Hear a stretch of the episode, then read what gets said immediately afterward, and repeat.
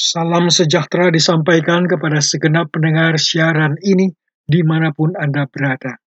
Pemberitaan firman Tuhan kali ini mengambil tema neraka atau Yerusalem baru. Pembacaan Alkitab terambil dari Wahyu 21 ayat 1 sampai dengan 8. Saudara-saudara yang kekasih dalam Kristus. Kebakaran hutan Australia sudah dimulai sejak September 2019 dan memasuki Januari 2020. Api tidak mengecil, malah merambat ke daerah lain dengan api yang makin membesar. Ini terjadi di daerah bagian tenggara Australia, di perbatasan negara bagian New South Wales dengan Queens, Queensland, dan merambat ke perbatasan New South Wales dengan Victoria.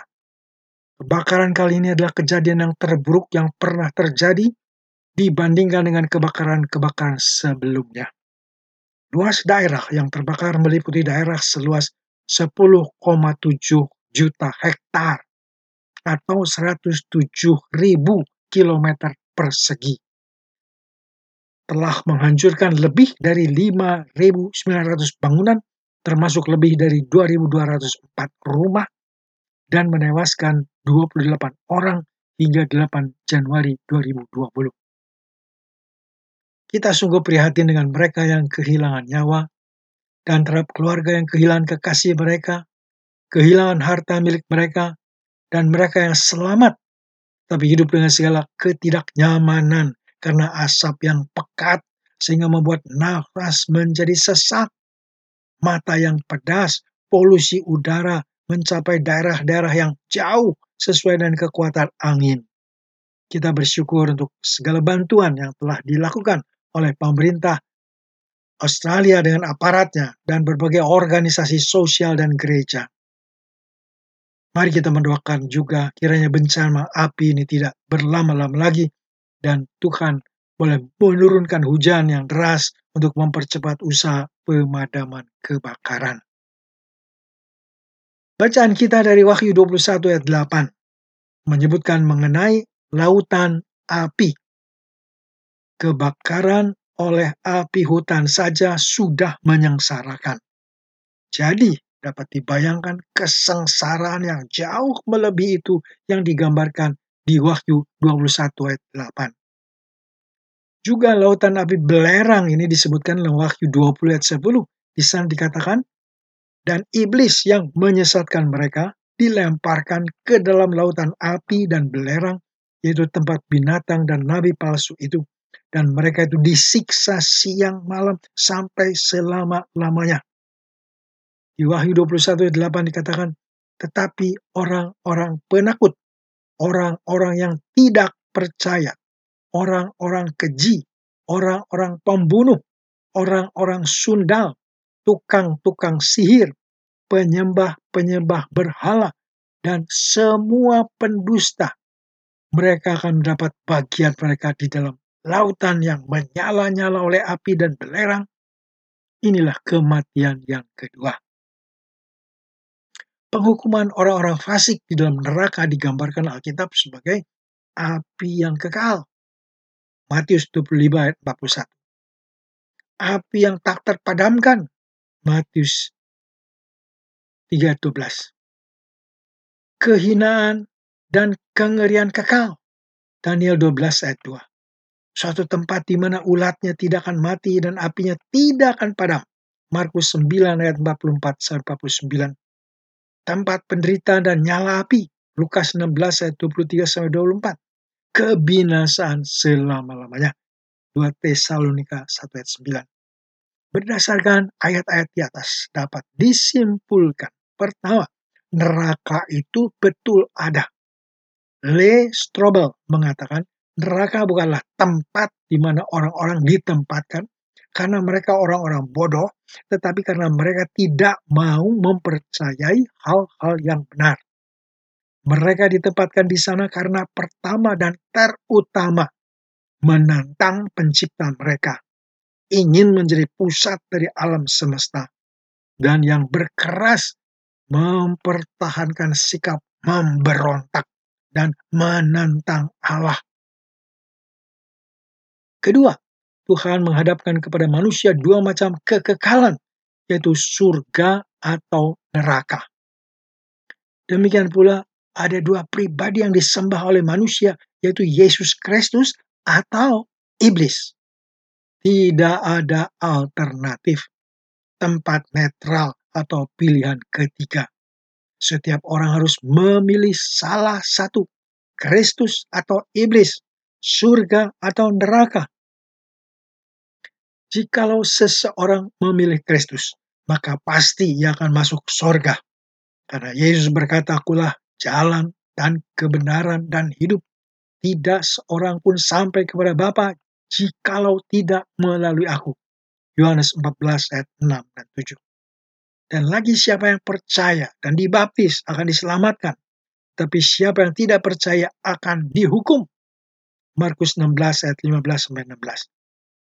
Jika seseorang memilih iblis, maka pasti ia akan masuk neraka. Setiap orang yang menolak Tuhan Yesus Kristus berarti memilih iblis, entah disadarinya atau tidak. Berada di luar Kristus itu berarti berada di luar keselamatan. Dan sesuai berita Alkitab, tujuan akhirnya adalah neraka. Mengapa? Karena segala dosa-dosa mereka keadilan Allah menuntut dan menghukum di dalam neraka. Lain halnya dan mereka yang di dalam Kristus. Mereka telah menerima pengampunan atas dosa-dosa mereka, di mana Kristus telah menjalani hukuman untuk orang-orang berdosa.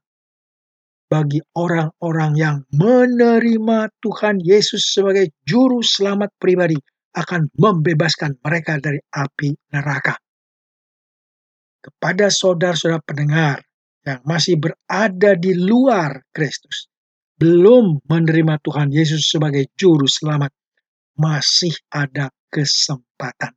Sekarang ini juga terima Tuhan Yesus sebagai juru selamat Anda. Katakan kepada Tuhan, Tuhan Yesus aku datang kepadamu. Terima hamba, ampuni segala dosa hamba. Terima kasih untuk jasamu yang sudah menanggung hukuman atas dosaku di salib. Mulai sekarang aku menerima engkau sebagai juru selamatku dan Tuhan penguasa di dalam hidupku. Pada akhirnya katakan amin. Kalau neraka diuraikan sebagai tempat hukuman yang penuh dengan kengerian dan penderitaan, kitab Waksa 20 ini juga memberikan tempat lain yang penuh kebahagiaan. Tempat ini berada dalam langit baru, bumi baru, tepatnya di Yerusalem baru yang turun dari surga. Perlu digarisbawahi bahwa Yerusalem baru adalah surga yang turun ke atas bumi yang baru. Bagaimana keadaan Yerusalem baru? Wahyu 21 ayat 4 mengatakan, di dan ia akan menghapus segala air mata dari mata mereka, dan maut tidak akan ada lagi. Tidak akan ada lagi perkabungan atau rata pangis atau duka cita, sebab segala sesuatu yang lama itu telah berlalu. Di Yerusalem baru tidak ada lagi api kebakaran hutan. Tidak ada lagi api peperangan. Tidak ada lagi bencana tanah longsor tidak ada lagi tsunami, tidak ada lagi gunung meletus, tidak ada lagi banjir, tidak ada lagi kapal terbang yang meledak di udara, tidak ada lagi kapal laut yang tenggelam di tengah lautan, tidak ada lagi pembunuhan, tidak ada lagi perkelahian, tidak ada lagi duka cita, tidak ada lagi perkabungan, tidak ada lagi air mata, semua yang lama itu telah berlalu. Untuk siapa Yerusalem baru ini diperuntukkan? Tidak lain untuk semua yang telah percaya kepada Tuhan Yesus sebagai juru selamat, yaitu mereka-mereka yang di dalam Yesus Kristus telah menjadi anak-anak dari Allah yang Maha Kuasa. Mereka-mereka itu dalam jumlahnya yang banyak disebut sebagai umat Allah. Yerusalem baru ini bukan diperuntukkan bagi mereka yang beragama Kristen. Agama Kristen bukanlah tiket masuk ke Yerusalem baru. Tiket masuk ke dalam Yerusalem baru ialah percaya kepada Tuhan Yesus sebagai juru selamat, menjadi anak-anak Allah dan hidup sebagai umat Allah semasa hidup di dunia ini. Perlu dipertegas lagi bahwa tiket masuk ke Yerusalem baru bukanlah perbuatan baik, bukan juga jasa-jasa baik, karena itu senantiasa tidak pernah mencukupi. Harga masuk sudah dibayar Tuhan Yesus dengan kematiannya di kayu salib dan semua perbuatan baiknya yang sempurna. Melalui jasa Yesus dan koneksi dengan Yesus, kita dapat masuk ke Yerusalem baru. Jika Anda tertarik dengan tawaran ini dan belum percaya kepada Tuhan Yesus, sekaranglah saatnya untuk memutuskan untuk menjadi orang beriman, orang yang percaya kepada Tuhan Yesus.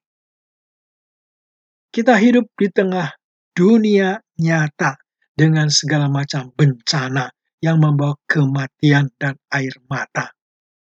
Tidak akan selamanya demikian kita semua diberi pengharapan masa depan Yerusalem baru. Bukan impian, bukan lamunan, tetapi semua ini akan menjadi nyata ketika langit baru, bumi baru didatangkan Tuhan Allah melalui Tuhan Yesus bagi umat beriman.